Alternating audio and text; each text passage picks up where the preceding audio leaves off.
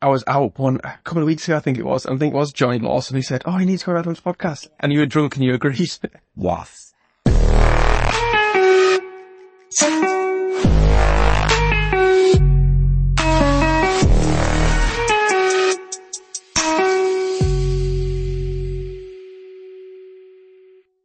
Hello, hello, hello, and welcome back to another episode of the podcast chats. And today we've got a very, very special guest, Tracy Bowman. Welcome to the podcast. Thank you very much. Stand to the head of it. So it's been it's been quite a while since we've been trying to get you on, hasn't it? Yes, Busy? very much so. Yeah, I'm very busy. So much going on. Two businesses. And then I was out one a couple of weeks ago, I think it was. I think it was Johnny Lawson who said, "Oh, you need to go around on this podcast," and you were drunk and you agreed. What? Okay. So And a message it. Yeah, I Yeah. don't mind. It's all good. So, um, what we're going to do is get you to introduce yourself to the viewers or listeners. How you introduce yourself to someone if you meet them for the first time. Okay. How do you do that? So, hi, my name's Tracy Bowman. I am the owner of the Andalusian Carlisle and Tottergill Farm Holiday Cottages in Castle Carrock. Nice. And then I prepped you with three facts. Yeah. I think you've told me some already, haven't you? Yeah. Yeah. Let's go over it. So number one, I speak Greek fluently. I lived in Greece when I was just before my 18th birthday. I moved over, um, on a whim, went to live out there. It took me about six months to pick up the language. I listen, well, to speak it, I listened all the time and I'd get words in my brain, put them in my brain. And then about six months in, I felt confident enough to actually speak Greek.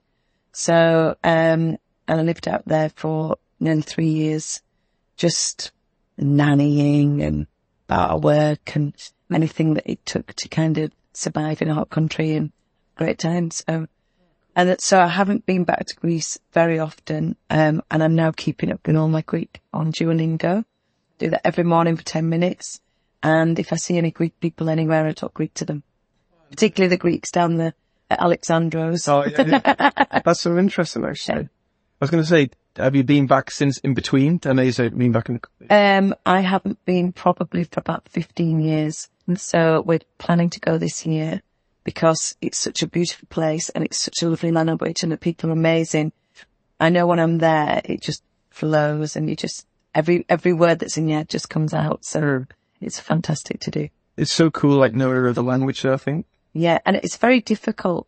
Um, Greek particularly because it's um the alphabet's very different, so it's like Russian. But I can read it, thankfully. So on my Duolingo app, how anybody learns from scratch, I've got no idea because I can read it. I can't write it, but I can read it. So yeah, it's been um, it's just nice. It's just nice. I'm sure it drives everyone else insane. da da da da da. Ping, correct. Da da da da da da. Ping. Yeah. That's, yeah, because my mum and dad are fluent in French. And we always used to go back like pretty much every year when I was growing up and I used to think, oh, that's not cool. That's weird. And then when you grow up, you realize how cool it actually is to go and the locals appreciate it as well, don't they? people love it if you can. And when I lived out there being blonde, people would never think you could speak it. They'd think you were a tourist. So, you know, you'd find somebody talking about you on the bus or something and I just, Ugh, and they'd be like, oh are you Greek? I understand everything you're saying. So it was a great asset to have, you know, but, um, but yeah, it's, it's a lovely language and food's amazing. So hopefully this year, fingers crossed, find some time to go. So I lived in Rhodes mainly and a bit in Corfu and spent some time in Athens. So I'd like to go out to maybe Santorini or Mykonos. Oh, that'd be cool. Yeah. What was your favourite where you lived? Rhodes, I think. Rhodes, I was there for a long time, um, near the old town. So, and that's just beautiful and nice people and nice, a nice way of living. When you're young, you know, Yeah, it's a good, it's a good ride. I thankfully didn't get stuck out there. as a lot of girls do marry a Greek boy and yes. they had a bigger life. yeah. But yeah, it's nice to go back. And it's Cool. And then what was the second one? The second one is that I am vegan. Here. I've been vegan for just over four years. I've been, I was vegetarian, kind of pescatarian for 25 years before that. Um, I was traveling around the world and as I got more into kind of Asia, eventually in India, became total vegetarian just because um, there were so many problems with eating meat and fish out there and I just found it was absolutely amazing for my body. Brilliant. I had so much energy, lost weight. My body just worked amazingly well. So it, so I was like that for 25 years. And then I was watching veganism quite a bit and wasn't sure if I could cope without butter because I like butter. okay, that was, that was me. butter was the thing. I love butter on jacket potatoes and stuff. So I kind of thought, I'm not sure if I can do it. I'll try it one January when they do Veganuary. Yeah. And I loved it. My, um, energy was off the scale again. I ran the Great North Run with no training. I haven't done one run. I did it in under three hours. Um, I did the Macmillan, um, Ullswater Way mighty hike, Hmm. 26.2 miles, no training, did that in 11 hours. And Yeah. if you ask anybody who knows me, my energy is just crazy for someone my age. So it works for me. Doesn't work for everybody. You know, I do still wear leather. Um, I've no problem with anybody else eating meat. I obviously make a living selling meat dish- dishes and fish dishes, but I do believe it's up to everybody else, you know, what you want to put in your body. But I'm a massive animal lover and so I am quite grateful that I don't eat meat and have animal products, but I have no problem in what anyone else does. It's up to them. So it's a, it's a nice way to live and I eat amazing food. Hmm. So That's interesting. I suppose you said you you were um, vegetarian for 25 years before. yeah. What made you make that switch? Was it just literally going travelling and it was harder to eat the meat or was Yeah. it beforehand? No, it was, it was, cause I did, I did quite like meat, but it was, once you got into India, you just, it wasn't good to eat meat. I mean, the, the butchers, there was no refrigeration. There were carcasses hanging up with flies on them and people that I was traveling around or with, they, excuse me, they, um, were all dropping like flies of dysentery. I didn't get anything. So, you know, I just felt it was better. And that was the only, if I hadn't have tried that, I would have never have realised how good it was for me not to eat meat, so, and how great my body worked without it. Um, but yeah, that was the only reason really. You know, and I don't think I could ever go back and eat meat now. Just probably wouldn't like the taste of it or, That's interesting because, how, like, I'd imagine, do people ever ask you, would you ever eat meat again or would you ever go back and stuff like that? Yeah, they do. And I'm a person that's never says never, so I never restrict myself by saying I'll never eat anything. Um, I always say if I fancy an egg, I've got my own chickens, so I would have one of their eggs, but I haven't fancied an egg. Also, if I went to someone's house and they gave me something and then suddenly said, oh my God, there was some butter in that or there was some dairy in that, um, I would be okay with that. If there was meat, I would know there was meat in there. So, but sometimes if someone's made something and they've just got a bit of butter in rather than oil, um, so I'm not, I'm not allergic to anything. I can't imagine myself eating it, but I never say never. Yeah. Because that just reminds me of, because I haven't drank alcohol in like, in three years. Yeah. And everyone always asks me, can we get drunk? um, and then people always ask me, oh, would you ever, are you ever going to drink alcohol again? And I always say to people, like you said, never say never, but it would be weird for me to start drinking again because I've done it for so long. It's just in the routine. you? Imagine you're on the routine of just buying or growing your vegan diet where Yeah. I'm like, I'll just have a Diet Coke because I'm been Yeah. like that. Does that bother you that that's on? That's bad. All right. So there you go. And then the third one, what was the third one? The third one is, I have to kind of Get the notes out. get their notes, get their notes. Like I said, mo- mo- most people don't prepare. Yeah, I did it this morning. So I'm a trained nursery nurse and so that's what I did when I left college. And people always, um, are so shocked that I, when I say that I'm a trained nursery nurse, because obviously I don't have anything to do with children. I don't have my own children, Yeah. But trained nursery nurse and I was also a maternity nurse, so looking after newborn babies for very wealthy people you know, and, um, yeah, and I used to love children and, well, I still do love children. Um, but, um, I didn't actually, I didn't actually work as a nursery nurse, nannied. So, which was quite nice. Showed parts of the world as well, which is good. suppose you look after people in different ways now, don't you? In here or at the cottages, Yeah. different forms. But so, what way do you want to do that and get trained in that in the first place? I think when I was at school, um, it was just something I fancied doing. I don't think at 16 you're old enough to decide what you want to do for the rest of your life. And my parents, um, and all our kind of families all had their own businesses. So I kind of didn't know of things like lawyers, accountants, solicitors, other professions. They just kind of weren't in our remit, you know, because all, we were all like bakers and butchers and milkmen and taxi drivers and that kind of thing. So it wasn't ever that I, I didn't ever kind of, you know, come across those kind of, of, um, roles that I might want to go into. So, yeah, it just, I like children. So there's How did you find it then? too easy, too easy. Yeah, I was, um, it was a two year course.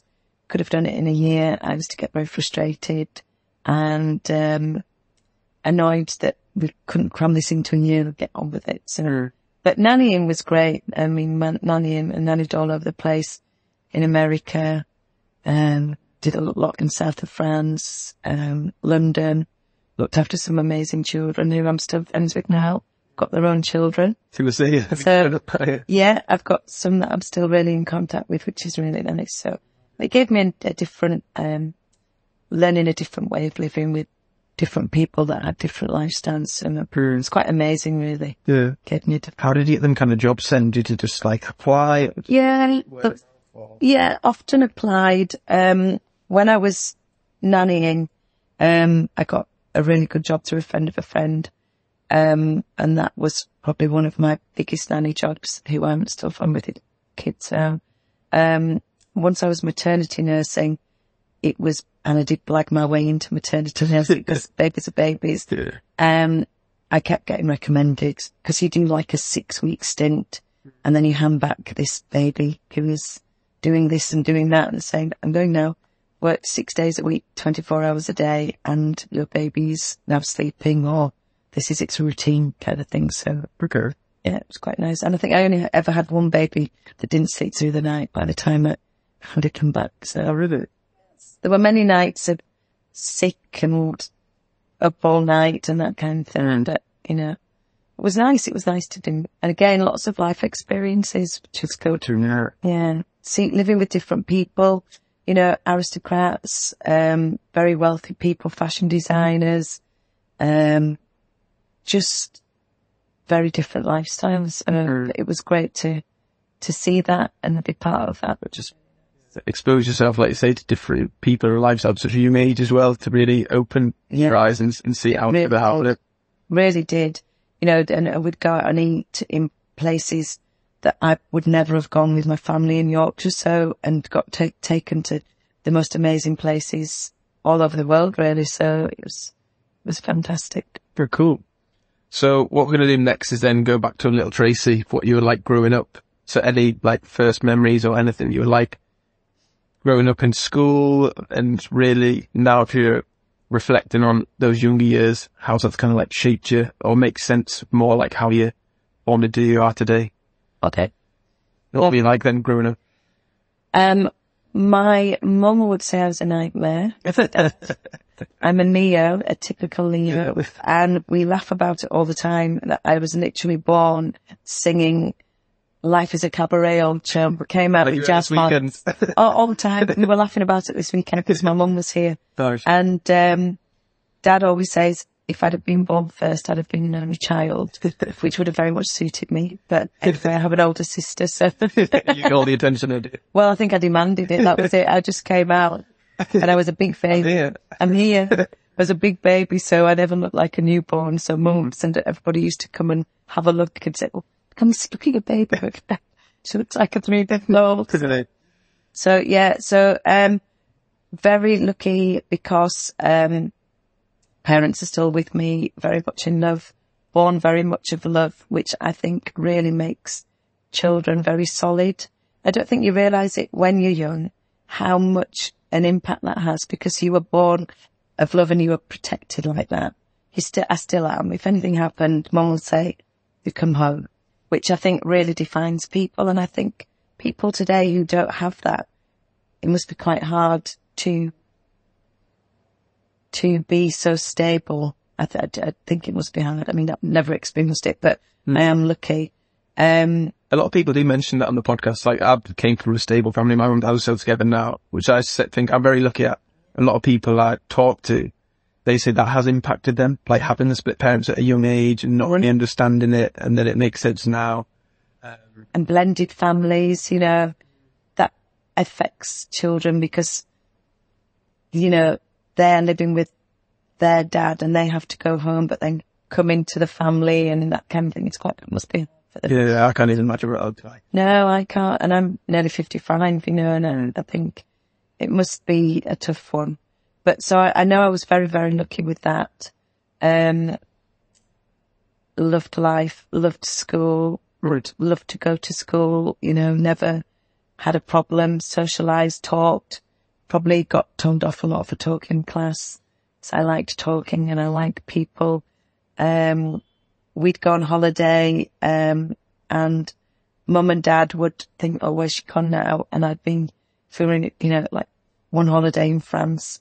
There I was down at the beach, sat with another family, talking to them, holding their baby, you know, probably about the age of eight, conversing in pidgin English, you know, and, uh, so I, I, I've probably always been quite independent, very much do whatever I wanted to do and go off and do it. And, um, but my mum would always say, tells a funny story. People would come and say, "Oh, she's so lovely. She's such a good girl." Or if I'd been at someone's house, she's, so well behaved, so nice. And mum used to have to go, "Yes, yes, she is. Thank you." And she said, "I'd get you home and think." So I was a nightmare at home, quite demanding. well behaved, like Well behaved. like- knew how to behave. Yeah, she'd think, "Oh, she's horrible at home." So it was quite comical. And mum and I did clash quite a lot, I think, because I was quite full on. But um, Were you quite similar, do you reckon? not, no, not at all, not at all. I'm, and I'm very like my dad. Um, and I'm a bit of a daddy's girl, so it was probably dad would let me do this. I'll tell my dad when he gets home and that kind of thing. So, you know, but, um, but no, I did have a really nice childhood and we went lots of places and we travelled and did nice stuff. You know, we always went, if not he, if not, um, abroad, we went in the UK and stuff. So always had nice holidays and nice memories and days out, I think, which are really important. So, What did you in, enjoy about school then? Was it like the academics or was it like the extracurricular or was it like just the socializing and that kind of thing? people, friends, didn't mind the work, the schoolwork. I found it quite easy. I'm not an academic as such, but I was always capable. You know, my sister was probably more intelligent than me, more academic than me, whereas I was more into socializing, loved drama, loved English literature. Um, yeah, not particularly sporty at school. Um, you know, just wasn't that way inclined, but, um, but no, I just loved people and friends and I loved school. I loved going.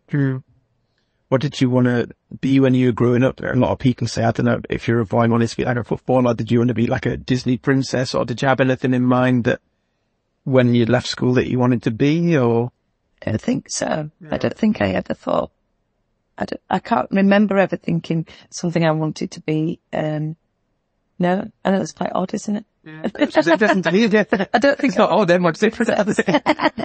I, I didn't know what to think of it because I was Yeah. like, I wanted to be a footballer when I was growing up, not Yeah. a boy, but Yeah, so no, then I can't think of it. Yeah. I wanted to be. I think I was just quite happy with me. just plodding along and just going through school. That's interesting. Yeah. So then when you got to like 16, 18, what did you think was next? Was it going to like, you're on a sixth form or was it university or was it just go to college and get a job? Yeah, it was go to college. Um, but I knew that I would go traveling.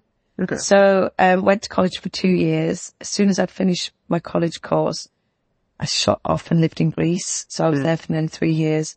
Um, I think I came back once at, at, at that point, uh, in, in that three years.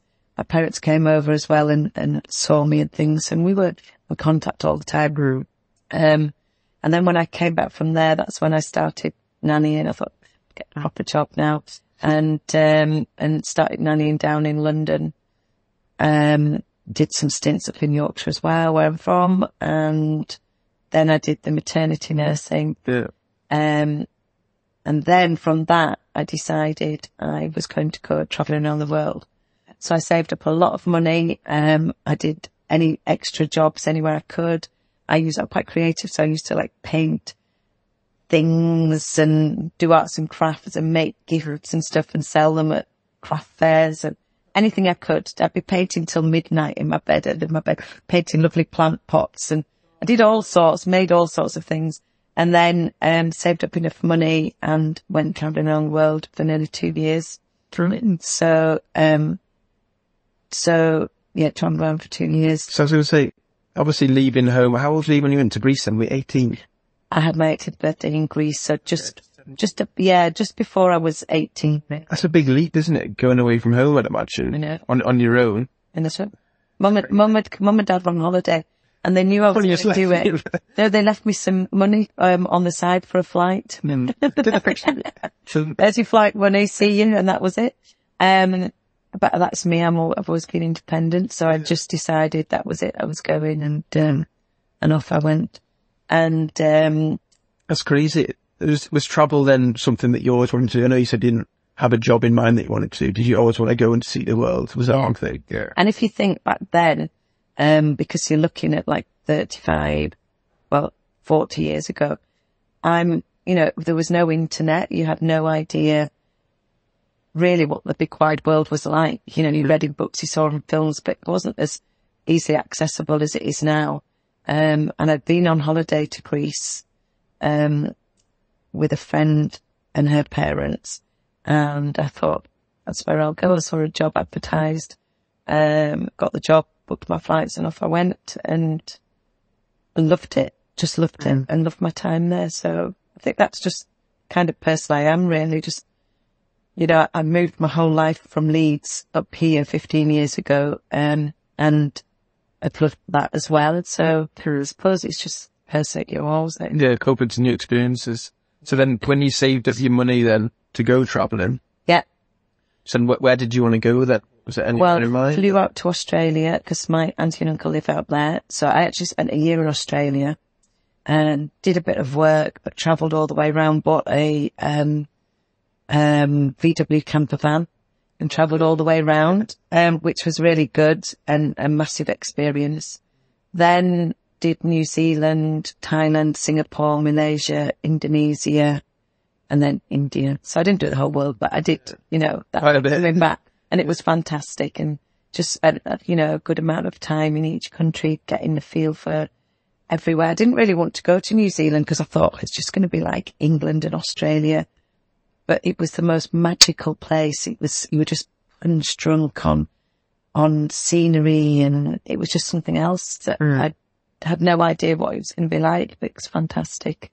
Uh, and then obviously Thailand and Indonesia and Malaysia, all of those lovely Asian countries, just, they were fantastic, beautiful food and lovely memories created and places to see, you know, just, just quite special really. Staying in huts on beaches, living on £10 a day.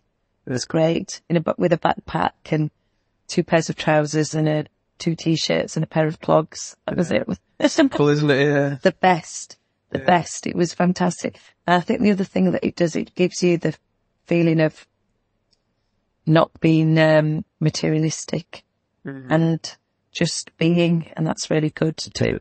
It's, it, it's a fantastic way to kind of know who you you're about because you cope with not having things at all, you know, and um, not having anything materialistic. It was great. Yeah. Good. Feels like people over there just happy to be alive, aren't they? Yeah. Care about like having the latest iPhone or the signed t-shirts Yeah. and stuff like that. Did, did you go traveling by yourself? No, I was with a boyfriend at the time, um, and um, yeah, with him, and it was good fun. Mm.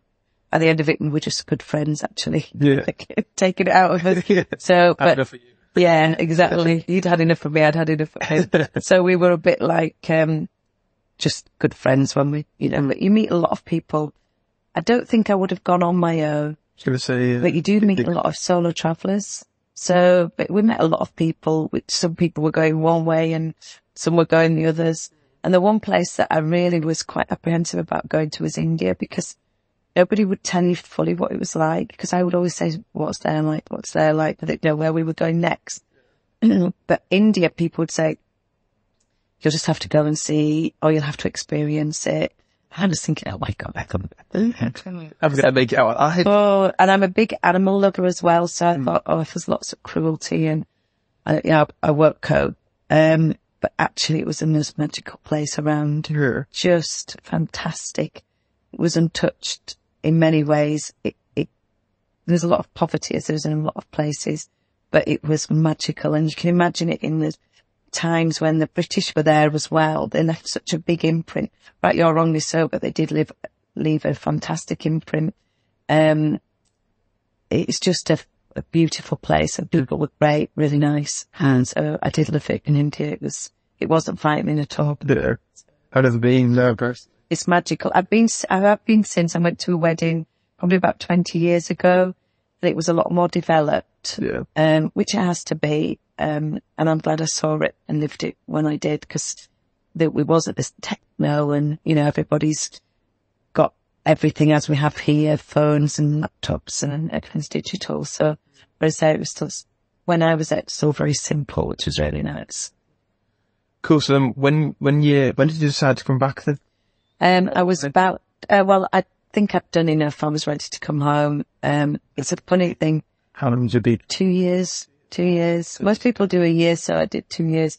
But I think you get to the point where, um, particularly when you're traveling, you don't really have anywhere to just make your own beans on toast or anything like that. I was a bit tired of just like going out to eat all the time and, you know, you just probably get to the point where you just, and I wanted to see the greenness of England. Very odd, isn't it? You know, you don't realise. And a, and a pub, I wanted to see a pub and stuff like that and, and eat English food. So, um, I knew then it was time to come home. And it was, it was lovely to come home. It was nice. What was the plan next then when you came over? Would you thought of what you wanted to do or? No idea. Absolutely no idea. And, um, just did a few odd jobs. Went, worked for an agency, did a few, um, silver service jobs. Never done silver service in my life. Said I could, did it. And, um, then decided I was going to move back to Leeds. Um, and went back to Leeds and then got a job doing marketing and we started working for a friend. Um, and that was when I started my journey into marketing. Worked for a design agency, did all the sales for them, learned all about design. Um, we did digital printing. Um, I ended up being a director of a company. I was sales director of that company. Yeah.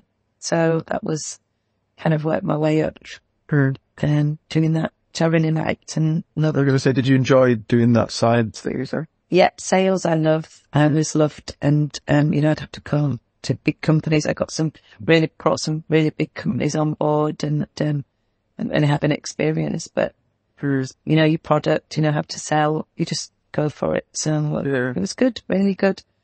And um, then I got headhunted to a business, um, a big restaurant actually, who was looking for somebody to do all their marketing, events, PR and I wanted to work less days. I just, I'd also set up a networking company, um, a business, just a little one called Ladies at Lunch, which I'm going to relaunch in Carlisle actually this year. Be cool. Um, It's a nice, good, good name that is. isn't it? yeah, and I've got a lovely logo which was des- designed from years ago, and we used to do it in um, Leeds, Liverpool, Manchester, Harrogate, and it was great. Female only networking because men and women network differently. Yeah. It was really successful, but um, and I continued, so I continued doing that, but only worked four days a week for the big restaurant. But they were great because um, I told them that I wanted exactly the kind of package I was on when I was a director of the design company. So it was great because I managed to be able to do my networking and work for them. Worked for them for three years, then met my husband Barnaby, who's from up here, and moved up here within five months, but still commuted down to Leeds and did my job down there for about a year and a half. But then we bought this place and so it was time to move up to Cumbria full time. Weird. So then the networking company, was that the first uh, business venture on your own that you did then? Yeah, I did it with a friend of mine down there. So we did it. It wasn't a massive money making thing. It was more about getting business in for ourselves, you know, and um, making the contacts. Um, we just knew a lot of people and we had some great fun doing these events and speaking and, um, just, it was great. It was just a great thing to do, you know, to bring all the business women of the city together and Leeds is a big city. So, and then obviously we did it in Harrogate and Liverpool and we worked quite closely with the Malmaison Hotel Group and they were brilliant with us. They really helped us. But once the recession hit in 2008, people just stopped putting money into networking and stuff that everyone just had to kind of couldn't be seen to be networking because they were letting people go and making people redundant. So we just decided to stop them for a bit, um, because of that. And then we never really did it again because I moved up here and she's down there. It was still very close friends. She's down there. So did, did you always wanted to have your own business or your own thing there? Because I know you said like your family growing up and supporters had their own stuff going on. Is that something that you'd always wanted to do? No, not really. I don't think I ever really thought so. Um, and my dad always, you know, said it's a lot easier, Tracy, working for somebody else and having a wage because he'd obviously worked so hard.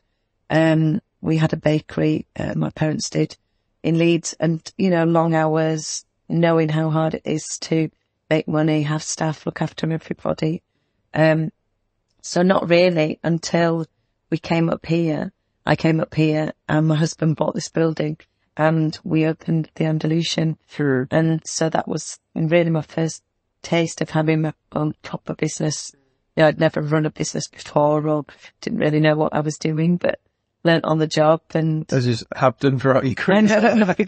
Yes, I can do it. I can do it.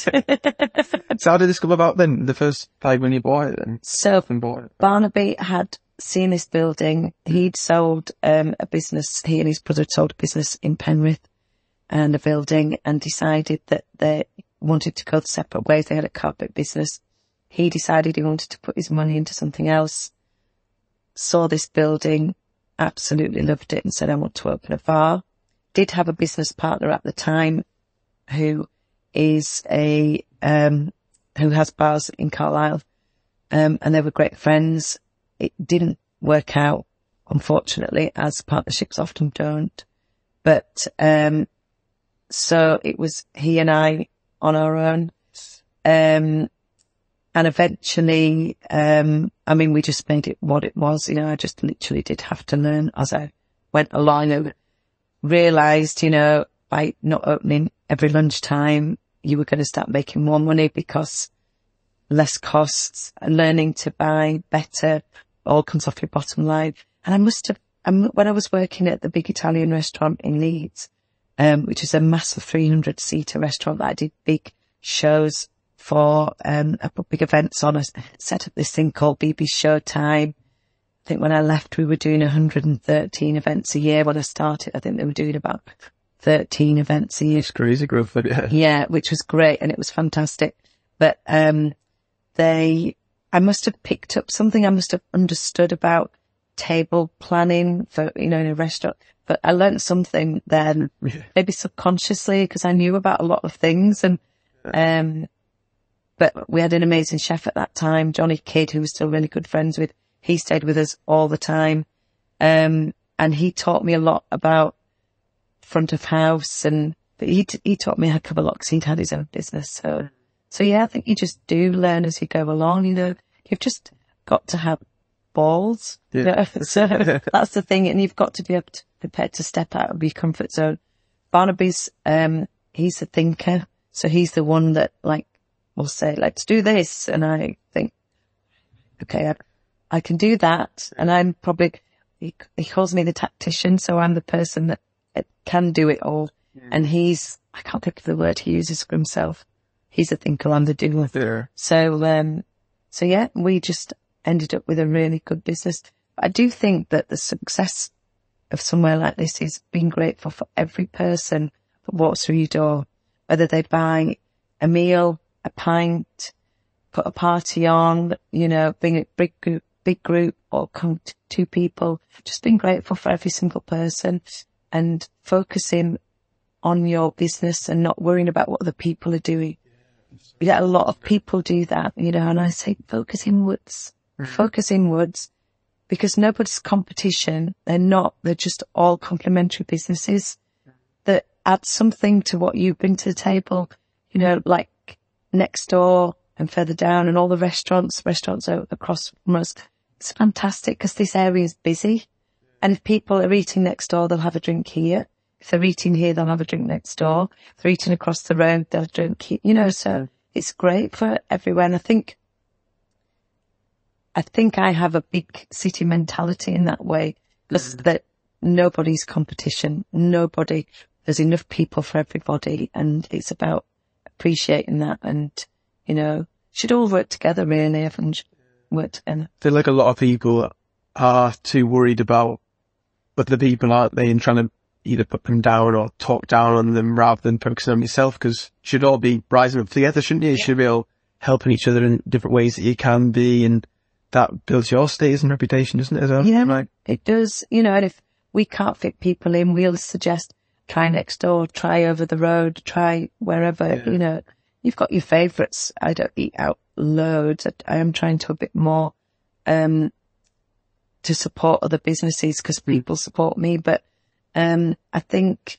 you know, you should recommend, and Carlisle's really lucky. It's got a lot of really good places to eat. It's been, you know, and they're all in a close proximity. So there are, there's some really good places to go to. Hmm. I think we're successful as well because we're quite, seems to me, we're quite innov- innovative. So I try and bring things from bigger cities into Carlisle and, you know, just think ahead of the game all the time. And, and I've got a lot of friends who are in the industry still in Leeds. So, you know, you can kind of glean ideas from them as well. And, you know, like my friend will say, this is the next, next big thing. Do this. You need to be doing this. I think last week she suggested that we did br- brunches. I was like that. I'm not sure that's going to go down 100% well in Carlisle Yeah. just yet. It's a bit However, yeah. Yeah, I will put it in my box for later on. So anybody, Read my business. yeah, anybody else wants to, they'll be like that. Drag brunches, yeah. We'll be doing the drag brunches. That's the only thing about Carl, isn't it? He's just a bit behind isn't in, in some cases. Like that in probably three years or so might be really good, right? Isn't it? Yeah, definitely. Well, we've just started doing um, the bottomless brunches, and other people do do them. But I thought I need to do something a bit different to what they're doing because why do people want to come? You know, they want people Yeah. want something different. You can go there for that, here for this. So we just decided to do. Um, so we have a live DJ on. We do it with, with tapas. We don't do it with breakfast items and I only do premium cocktails and drinks. So it's a bit more expensive. They're around. People love it. They don't feel like they're getting cheap things. They're getting value for money. Um, they, they love the atmosphere because there's a DJ. You know, it's just something a bit different. I don't do them every week. So it's something that people can save up for and look forward to doing, you know, and It's experience, so isn't it? Like you say, it's people are paying a bit more. They want that experience, and like say, you're giving that, give the premium product from the tapas and Yeah. like that. It's cool. and a lot of nice food goes out. And sometimes can be a bit of a lost leader if they're really drinking under the, ta- you know, they're really drinking fast. People don't really, they don't take liberties really, you know, they're pretty okay. Um, but, and then some people might not drink as much as other people, so it's kind of balances out and stuff, mm. you know, but it's great for people to be talking about the place. People were in here celebrating birthday parties in the brunch. I think there were two thirties, a fortieth, a sixtieth, you know, which is, it's quite a nice thing to do, but you just need to keep giving people something a bit different. You know, like, like, like the Halston next door, they've got their outside garden area. Fantastic. It's cool. Print yard as well. Great. You know, and, and it just gives a different dimension to people's experiences. They can go and experience something a little bit different. And I think that's what everyone wants to do. You don't just want it to be the same old, same old all the time, you know. People are always looking for the next thing, especially these days. The world moves so fast, doesn't it? Yeah. So you constantly need to be adapting and evolving and improving, especially something like this, whereas an experience, isn't it? Like Yeah. you want to go in and think, oh, that was so sick Yeah. the weekend at her and stuff like that. Because you will tell your friends and that's Yeah. next time they're out, they'll say, oh, should we go there for? Or should I should go there for a pint? Yeah. um, which is cool. I was going to say, when you first took over then, what was your vision for it? What did you want to do? What kind of bar did you want to make it? Because it was the first time Yeah. What, taking it over. Imagine it was a bit like, whoa. Well, the the the the, the building kind of lent itself because it's kind of very Spanishy. Because when we um we bought it and stripped it down, none of this was visible. So um all the tiles were covered up behind like tongue and grooving. So it was all exposed, and I always felt it looked a bit Spanishy. This building. So that's when we decided we'd do tapas. Um, and um, I just wanted to make it a really nice city centre vibey bar with good food. Um, and I think we did, you know, in the first time we did achieve that. We did it all downstairs on one level because the kitchen was downstairs. And then, um, we used upstairs as a, um, as an event space. So we did private parties and things. But before we actually sold it, because we did sell the whole thing in 2016, we had a fantastic buyer who came on board who wanted it. Didn't, I didn't really want to sell, but sometimes you can't. Yeah. It's been better. I've been ignoring people, it never stops.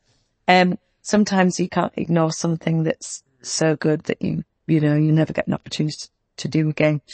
Um, so we had been looking into maybe putting a kitchen upstairs and making upstairs into a steakhouse because we thought there was nowhere in Carlisle that had like a really good steakhouse. So have downstairs as tapas and a bar and then upstairs is a really nice steakhouse restaurant. Anyway, we were approached, um, to buy the business and the building and, um, in 2006, well, probably in 2015 and we got a really good offer. So we sold that in, we sold the whole place in 2016 Okay. business in the building. And we left under such good, it was amazing really. I'm sure that nobody in the history of running a restaurant has done this. Leave on a high, mm-hmm. return four years later, come back on a high. It's quite a surreal thing. And I, I think that's testimony to this city. Mm. I really do with it being a small city. I think, because people used to say to me, town's not the same without it. You've ruined my social life. That's getting personal, though. we can't have it responsible. but people really missed the Andalusian. They really did. It was a sad day when we closed. I think we had 400 people here to, to a, a closing party. I put a great big event on upstairs and downstairs. So really, because I think, you know, I really appreciated everybody who'd come in and made it what it was. You can have a great idea, but you're nothing without an amazing team of people working with you. I always say with me, not for me. Um, and fantastic customers because you're nothing without them.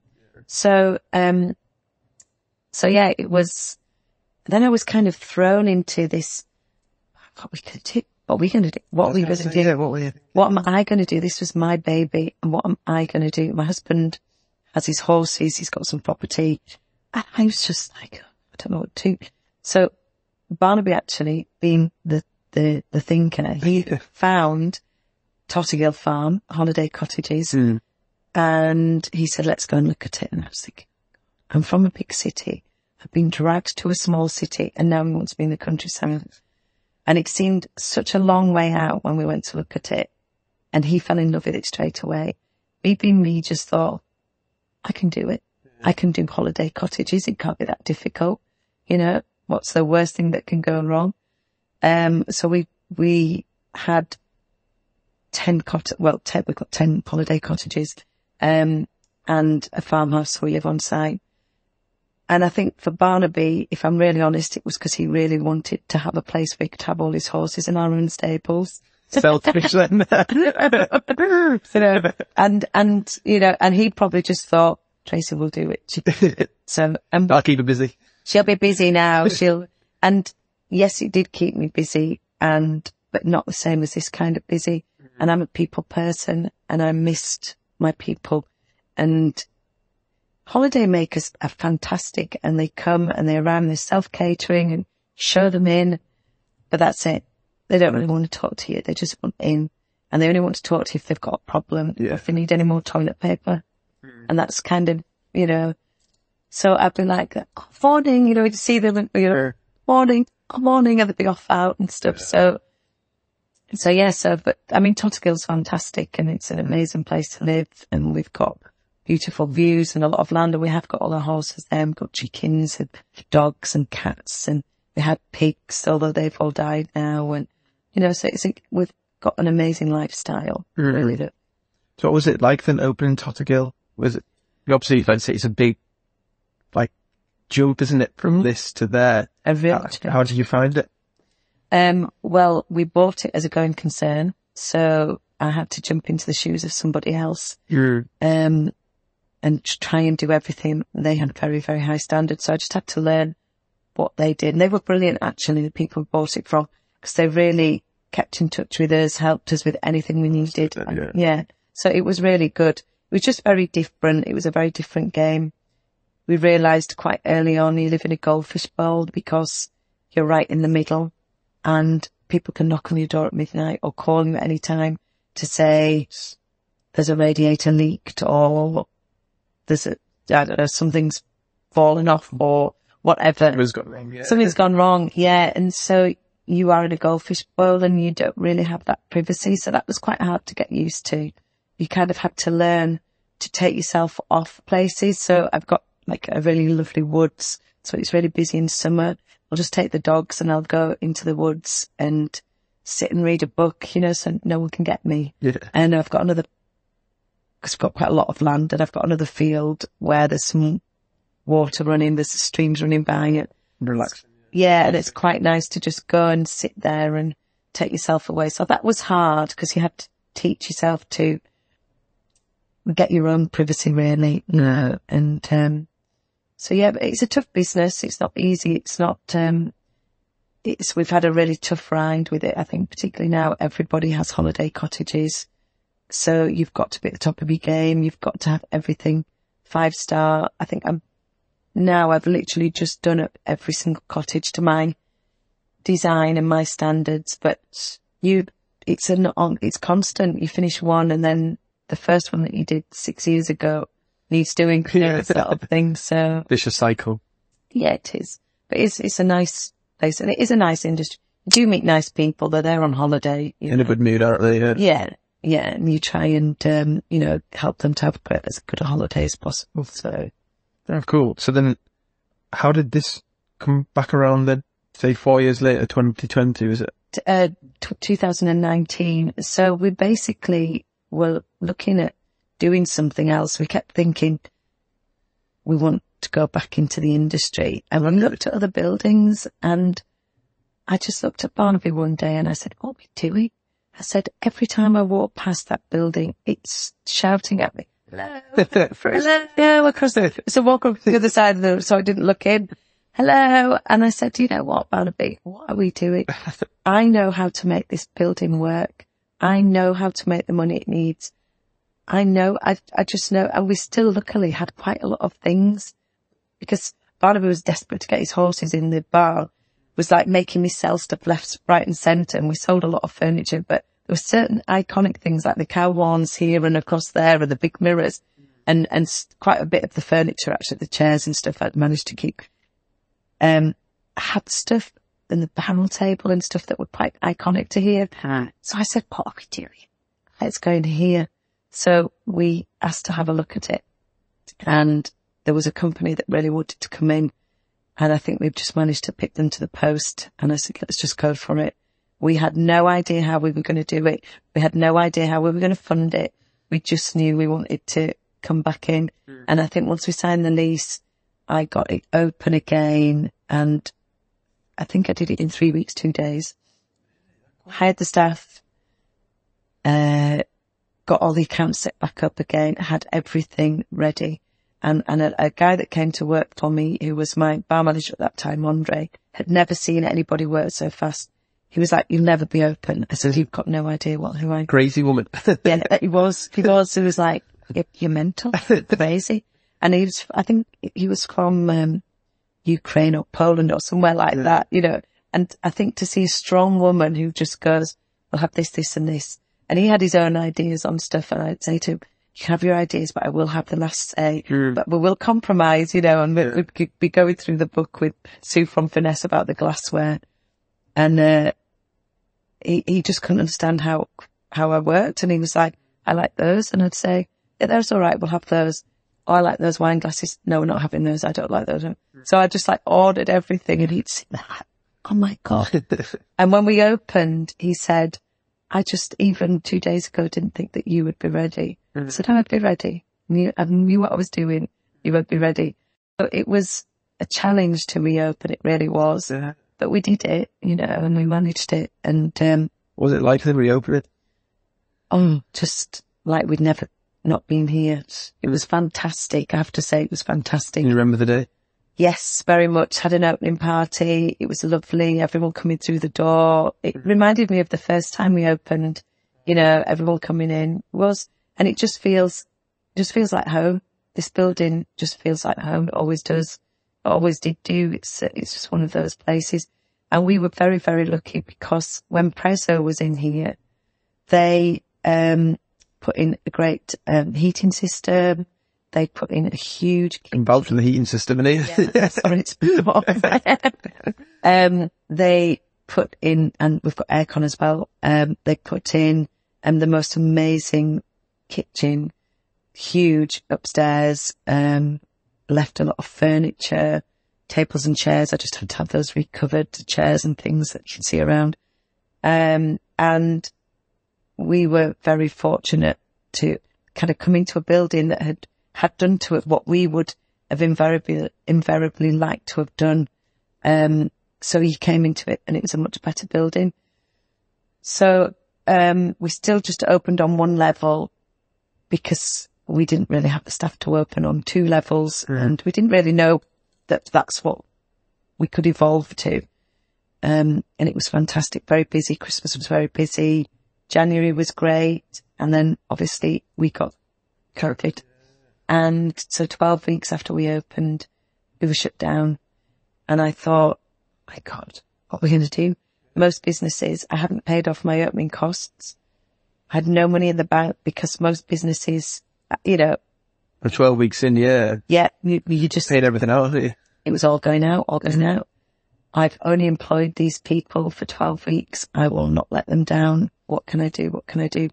And I know a lot of people just were letting people go left, right and centre and were closing and I held on right to the end and I didn't, I refused to close the doors. Um, I refused to let anybody down and then they brought in the furlough scheme and I was like, that's, we're going to set, we're going to be saved and we're going to manage to look after everybody. So, um, it's a very funny thing because a friend of mine who lives in France had been to see her in the October. Sorry if I'm waffling. I think It's your podcast, you meant to be. had seen her in the October and she said to me that there was something coming and she couldn't tell me what it was, but it was going to affect the whole world and it was very big. And in the October this was. this was in the, the October in 2019 Yeah. just before I'd reopened the bar. And she said something huge is going to come and it's going to affect the world and it will change the world. And I was like, okay, okay. She's very spiritual. And she had actually told me that in a previous life she'd been an alien. I was a bit wary. yeah. I was a bit like, that's fine, Penny, that's fine. When it hit, You just think straight back to that moment. I thought this is what she meant. And I phoned her up and I said, this is what you meant, Penny, isn't it? And she said, yep. And she said, and it's going to get worse. It isn't over. It is going to get worse. So I said, oh, what is it? Survival of the fittest. She said, no, it's survival of those that can adapt. She said, you've got to think differently, Tracy, and you've got to adapt. Right. Okay. Okay. Brilliant.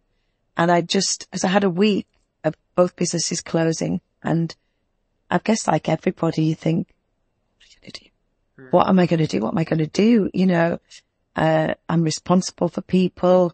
I've got a lot of overheads. What on earth am I going to do? In that moment when she said that to me, I thought, I know exactly what I'm going to do. I'm going to do takeouts. I'm going to um, rent the cottages to anybody who's stuck. Um, a lot of people were in between moving house, couldn't um, go back to their own countries. So I had people in there you know, at a much lesser rate than you do rent them out as holiday Yeah. cottages, but it kept things ticking over. And the takeaways here were fantastic. So my old chef, Johnny Kidd, came to live at Tottergill with us. My bar, um, then my bar manager, Rory, came up to Tottergill to live with us. My friend Andrea, who was, she came up, she got COVID. She came up to live with us because she was on her own. And so we had five of us up there and five of us did the takeouts initially and, um, and that kept us, that kept us going here. So, Mm. and then we opened, when you're allowed to open outside, we built an outside uh, garden area, did hmm. that. And we were allowed to open here inside, but the rule of six and two meters and all that uh, uh, malarkey. Uh, seems like so long ago now, doesn't it? And you know what? It was the best thing for us because we made all upstairs restaurant and all downstairs bar. Hmm. And it was the best thing that could have happened because we doubled our capacity of everything. I'm sure for a lot of people that made them half the capacity because they had to have the two meter rule. yeah. So we doubled our capacity because we could get everybody downstairs drinking, everybody upstairs eating. So that really did help us. Because you had them open upstairs, you had your nurse. So I opened that as we were re- allowed to reopen. And so that made a massive difference to everything. And, um, so yeah, there've been good things that have come out of COVID and all the, the, the, the grants that we got helped me pay off all my opening debts and keep us, you know, keep everything afloat and Mm. which is good. And Yeah, like I say, like your friend was saying, need to adapt and think different, don't you? Otherwise, well, what would you have done? Like, Yeah. that's, I mean, I suppose there's two kinds of people. One person that maybe sit there and complain and be like, oh, this isn't fair. Or One person that will just say, oh, right, give me this, this and this, try it. Yeah, move on to the next thing. it's like even with the, you know, the cost of living crisis, the energy crisis, people talk about it so much. There's nothing you can do. You have to roll with it. It won't be like this forever. And I very much like that. You know, wages are about to go up. Once wages go up, we can put our prices up, which will then help us with all the energy bills and things that are going up for us. And it'll level out again. And I just don't understand why people go into panic. Yeah, It's a bit harder. It's a bit harder, but you've got to maybe try a bit harder or, you know, people, people are not, not coming out. This has never been so busy. People are still coming out. You've got not to be unrealistic. Don't, don't outprice yourself. Don't, you know, take a bit less profit. Don't be hmm. greedy. And I think that's how you ride the wave. And that's what I've been doing. And we're the busiest, well, I can't say that on film, but we are very busy in town Yes. and often the late, last open and, you know, we're always hmm. rammed at weekends and everything's going really good. And January and February, we've never had a quiet Saturday, never had a quiet weekend. So you've just got to ride it out and, and adapt. How, how do you think the nightlife scene's evolved then since you first took over to now? Because I'd imagine things have changed quite a lot. Things have even changed over the last few years. Yeah, coming back to it. So having, you know, we would be open here till three in the morning, not finish, get home sometimes four or five in the morning. I'd crawl home, dying. Um, and it's changed a lot fr- from COVID where people are going out earlier because we had that curfew time where you had to declares. Nice. Yeah, I'd be like, get out, get out, get out, get out. Was it like 10 or 11 o'clock, was it? 10 o'clock initially, yeah, and you were like, copy, copy. Um, and then, um, so it has, there's been a shift. So normally for us on a Saturday night now, it's one, half past one, hmm. you're done. And, you know, there's the odd time. I mean, on Friday when we had a big party, I think everyone kind of left by four o'clock in the morning. So there are certain exceptions, you know, if you've got something big going on, but people are drinking earlier, coming out earlier and going home earlier. So you, you know, that's been the pattern. I would say apart from that, people's eating habits and things have gone back to normal. People are still coming out. People are still meeting friends for drinks and celebrating things. So it's, for this interest, industry is pretty good. Yeah. Then what would you say, you say the best way you've marketed this then? Just out of interest, how, how would you say when you first spoke about the second time to back over, what would you say best way in from your experience that you've marketed it to get out to people and get people to come in? I think um, social media has changed so much since we were first about. Sure. Um, and it's so more widely used. The, you know, there's so many like influencers and people who are constantly promoting and helping to promote businesses.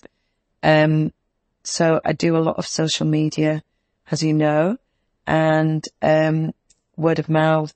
Yeah, I imagine that's a huge one, isn't it? Like, if, if I go to my friends, oh, have you to Andalusia this weekend? That's way more powerful than social media, isn't Yeah. it? Seeing like a post in a video. Yeah. And I think and people forget that, don't they? Like a picture on the story, yeah. That's so valuable. And then I always share, I always say to people, you know, if I'm serving food, I'll say to you know, a group of girls, that's how it looks amazing. I'll say, will you do me a favour? Will you, um, take a picture and tag us in on Instagram and Facebook? And they always do. The brunches are great because, you know, when as I put the food out, I'll say, don't forget to tag us, you know, and they love that. And, and so I do think that's, I don't really advertise anywhere else because I don't need to. Um, I don't think this is the kind of business where you would data capture and email out. I think our audience wouldn't want us to be emailing, hi. It's stamp, yeah. Yeah, I just think it's not the right thing to do. Um, but we do kind of, you know, like table talkers out and things so people can see if there's an event or we, we've just got a lot of followers, you know, and ask people, I can ask people to follow and, and to share posts and things. Yeah. so- I think that's one thing that people forget. They'll say like, if the girls are putting the brunch on and they'll put a story on, you're reaching their thousand followers, aren't you? If somebody else says it reached another thousand pounds and stuff like that, and it just spreads like wildfire. And these days, I think that people want to be seen as cool, don't they? So they Yeah. see one of their people they follow, Andalusian, oh, I need to know that, but for Dexter and stuff like that, and it Yeah. just snowballs. It's crazy. Well, all the young ones say to me, we're the place to go, you know, we keep getting told we're the place to go. And I'm like, good. That's good. That's really nice, you know. I think it is though, because there's been places over the years they just keep on closing down, don't they? And this is the one place that different ages go as well, don't they? Very different ages. You know, I get all kinds of people from young to older couples coming in or older groups, groups of guys, groups of girls. People Mm. can be eating upstairs, one kind of crowd. Downstairs it's bouncing with another crowd of people. Sure. And um, I do think it's important to be in your business as well. I mean, I've got Tash, who is my general manager. She's like a mini me. She can do it all perfectly well. She's fantastic. And I can not be here and know that it'll run beautifully and trust her impli- implicitly with everything. But people like to see you. They want you in here. Yeah. I mean, I was cooking on Mother's Day. I was in the kitchen with the kitchen crew and I do that quite a bit because it's good to be in the kitchen and know what, what's going on in there as well. Or I'll come down in an apron and I'll say, people say that was so delicious. I'm like, I was in, has nothing to do that I was in the kitchen at all, you know, but they like that and they want you to talk to them. And, and I do think you, you must, you should be in your business. Um, I think a lot of business owners aren't present in their business You're a group that, yeah. and therefore they don't see if things are slicking. I mean, I see everything. If there's anything out of place, anything where it shouldn't be, anything not right, anything. For instance, I came for lunch with a few friends on Saturday. I wasn't working and the, um, the menus I was handed were dirty. Oh, that's a rookie error. I was like that. They're not, I was so sorry. And I said, They thought they would have checked before getting to you. to me especially, but I'm glad they did because they hadn't been wiped out. And all they, all they needed they just were sticky. And then people might spill drinks on them or something's, Yeah, you know, but they weren't perfect. So, and I was like, to F me or other people. What I was trying to say to like my restaurant manager, I said, that's the first impression of us and our food. So you are saying to them, we have a dirty menu. It's not perfect. And it, and they look at it. I would have looked at that in any other restaurant and gone, Mm, that's true though. Actually, the way you say it like that is true when you open, you're like, it's, it is, isn't it and I've lots printed. So i if they get tatty, they go in the bin, we start again. They just hadn't been wiped over from the night before. That was their, their error. So, you know, um, he went away, wiped them all down, had them to me beautifully. I'm really sorry. But if you don't pull them up on that, they don't see that themselves, you know, Yeah. they've got to see it themselves and understand. Yeah, and understand why.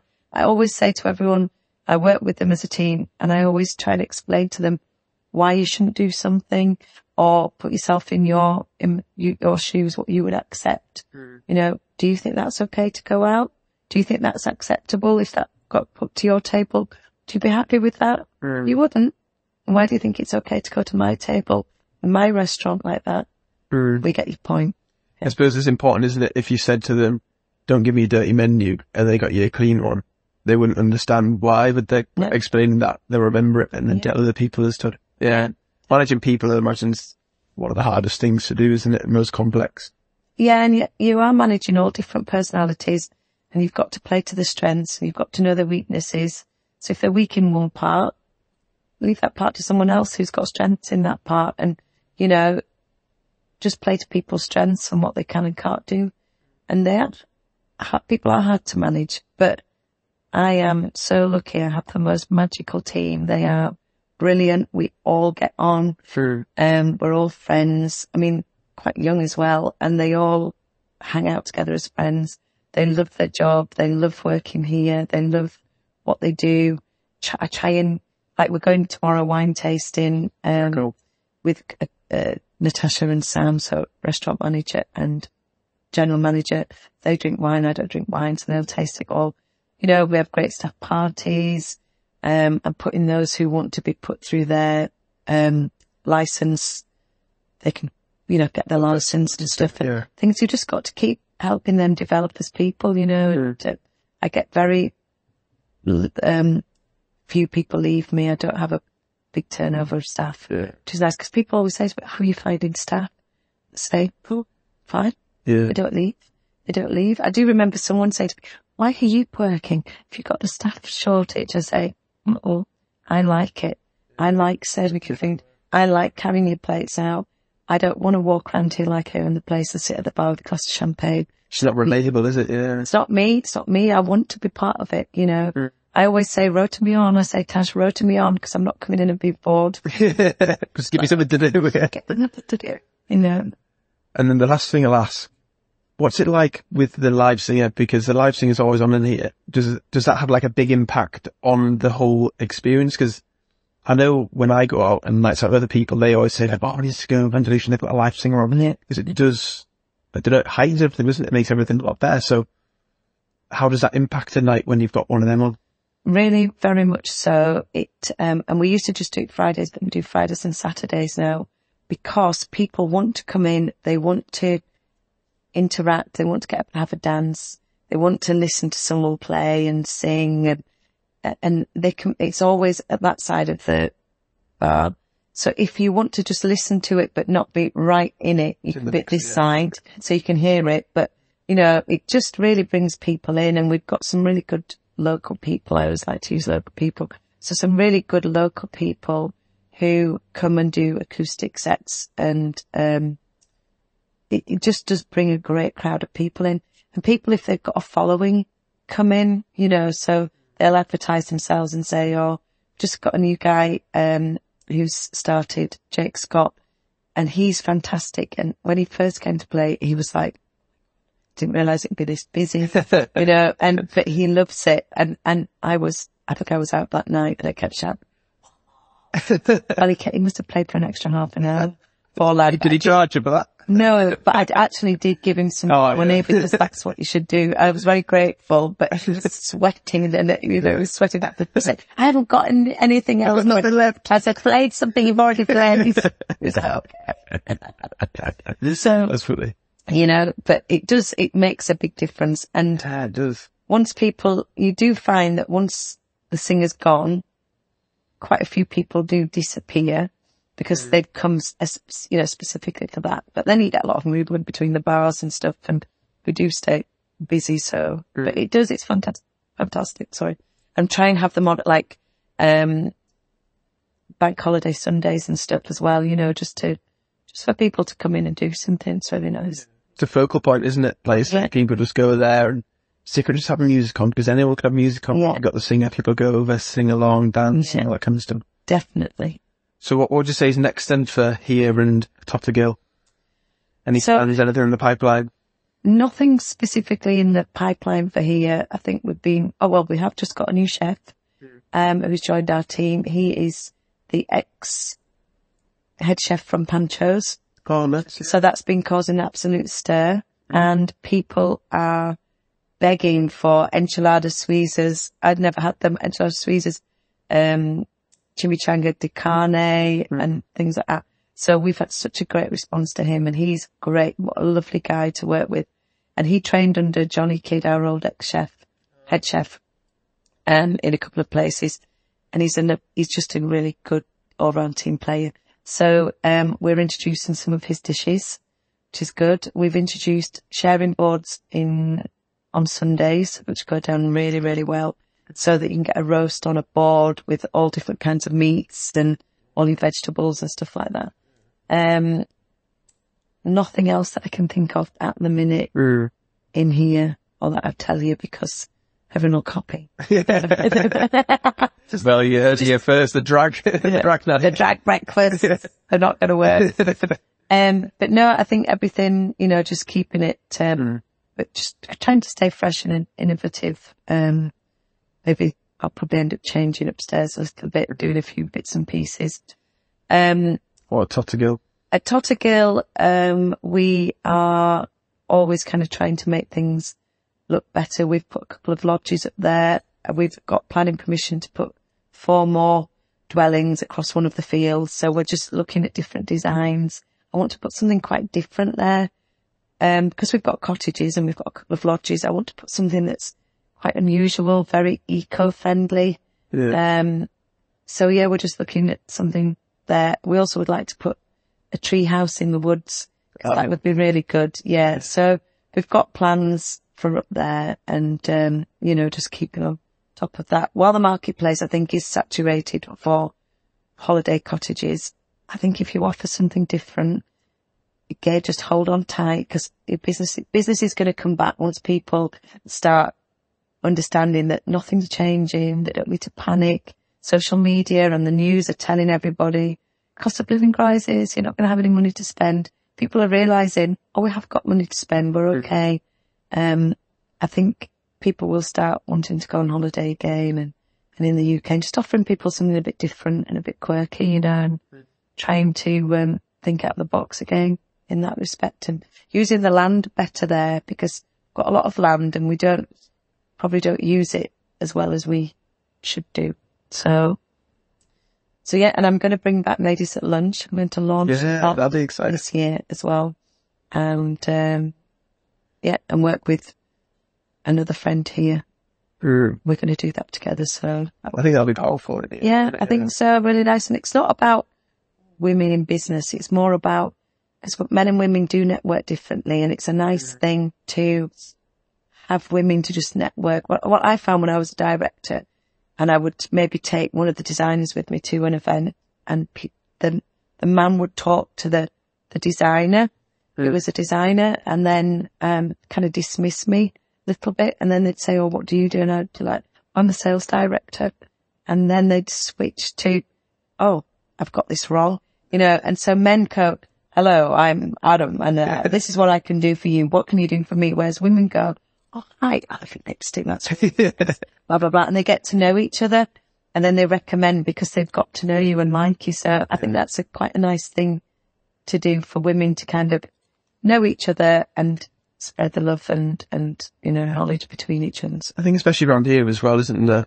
I feel um, more women and even like young girls maybe wouldn't feel comfortable going to like a networking event, would they? With with likes and Nixon, to be more comfortable and safe and just having that, or maybe just share problems like Yeah. this problem in business. What should I do? Or Yeah. that kind of thing. Yeah, I think think that I'll I'll pop up definitely. Yeah. And it's important. It's important to share your knowledge and help other people. You know, I would help anybody in anything. When Morgan set up his bar, he was my, um, he was my bar manager years ago, gave him lots of advice. Anybody wanting anything, I would always help them. Another friend has the Rolling Pub Co, Jason. You know, I help him. I always say, if you run out of anything, I'm here. Um, if you need anything, I'm here. And, and you know, it's what it's about. It's about working together, isn't it? And making sure you making, looking after each other. And, um, It's a good karma, isn't it? it's really good karma. It is a, Good karma. I've, I've been like that all my life, I think. Even like shopping local. I always try and shop local. There's not a lot in Carlisle to shop. for wise, but you know, I buy a lot of clothes from Alice, um, opposite the cathedral, Alice Fashion. Oh, yeah. She does some really nice clothes. Um, and I, so I try and shop with her and, you know, buy from like the health food shop or I bought dresses from Carol Roberts because she's got some lovely stuff for weddings and the races and stuff like that. And just, just buy local, share the love, you know, use local people, support them. Definitely good. So then we'll wrap up the podcast. Is there anything you want to plug, tell people where to follow you, where to come for Andalusian or Totter social media handles, websites, Yeah. location? So please come to the Andalusian. Continue to come to the Andalusian. We need you. Um, you can follow us on Facebook and on um, Instagram, just as the Andalusian Bar and Bistro, I think it is. Tottergill Farm. If you don't know of us and you just follow the Andalusian, Tottergill Farm um, is at Castle Carrock near Brampton, and we're on Instagram and Facebook as well uh, just as Tottergill Farm. And if you've got any great ideas that you want to share with me that you think I should be doing I'm very open to them. And yeah, please keep coming because we love seeing everybody and we're nothing without our customers. Did you to do biggest mistake or biggest regret or not?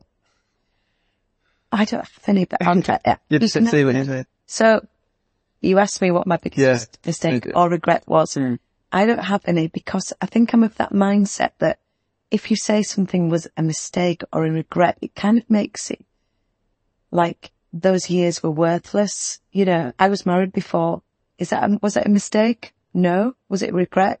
No. For It was what it was. And if I were to say it was a regret, then I wasted seven years of my life with that. You know what I mean? With that person. And I'm not prepared to allow that to be seen as though he, those years by myself. So I think what you have to do is you have to say, I'm sure I do make mistakes, but they're things that I can learn from. So, um, you know, there's, there's things that you just go, yeah, I wouldn't do that that way again, and I wouldn't do this this way again. I don't think people should beat themselves up about things because you have to make mistakes to learn in life. You know, sometimes it's try try and learn from other people's mistakes. yeah, definitely. uh, You know, and listen to what other people are trying to tell you. And um, I think one my only mistake that I ever make is I'm a big open book, and there I accept people like that. Yeah. sometimes get your fingers burnt, as I've found out a couple of times.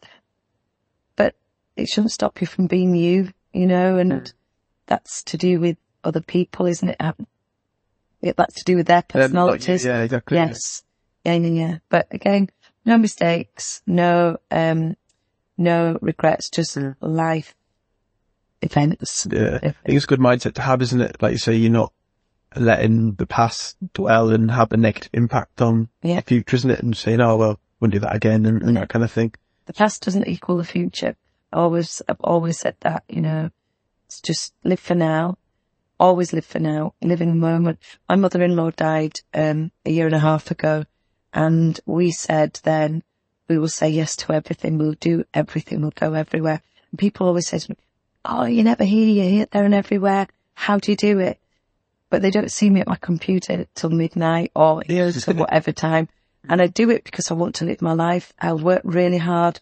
I play harder because I don't want to kind of just be stuck working. You know, you need to be able to Work. also, yeah, and really experience a lot of, a lot of life as well. So That's the thing. People don't see the behind the scenes, do they? don't, they don't see you. me, yeah, uh, On you on a Saturday night. dancing. they don't see me cleaning toilets or doing something, changing beds, hmm. you know, or working in the kitchen or hmm. all those kind of things. That's the bit that people don't want to do, do they? They just want to do the Saturday night out, Yeah. shaking hands Yeah. and talk to people, don't they? Yeah, and you can't, you just can't do it. You've got to be, you've got to do everything and you've got to be present and you've, but you've got to live your life.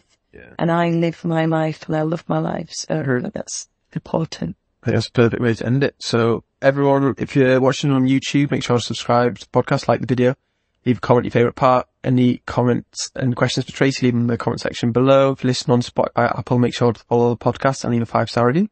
We'll see you next time. Bye bye bye bye bye.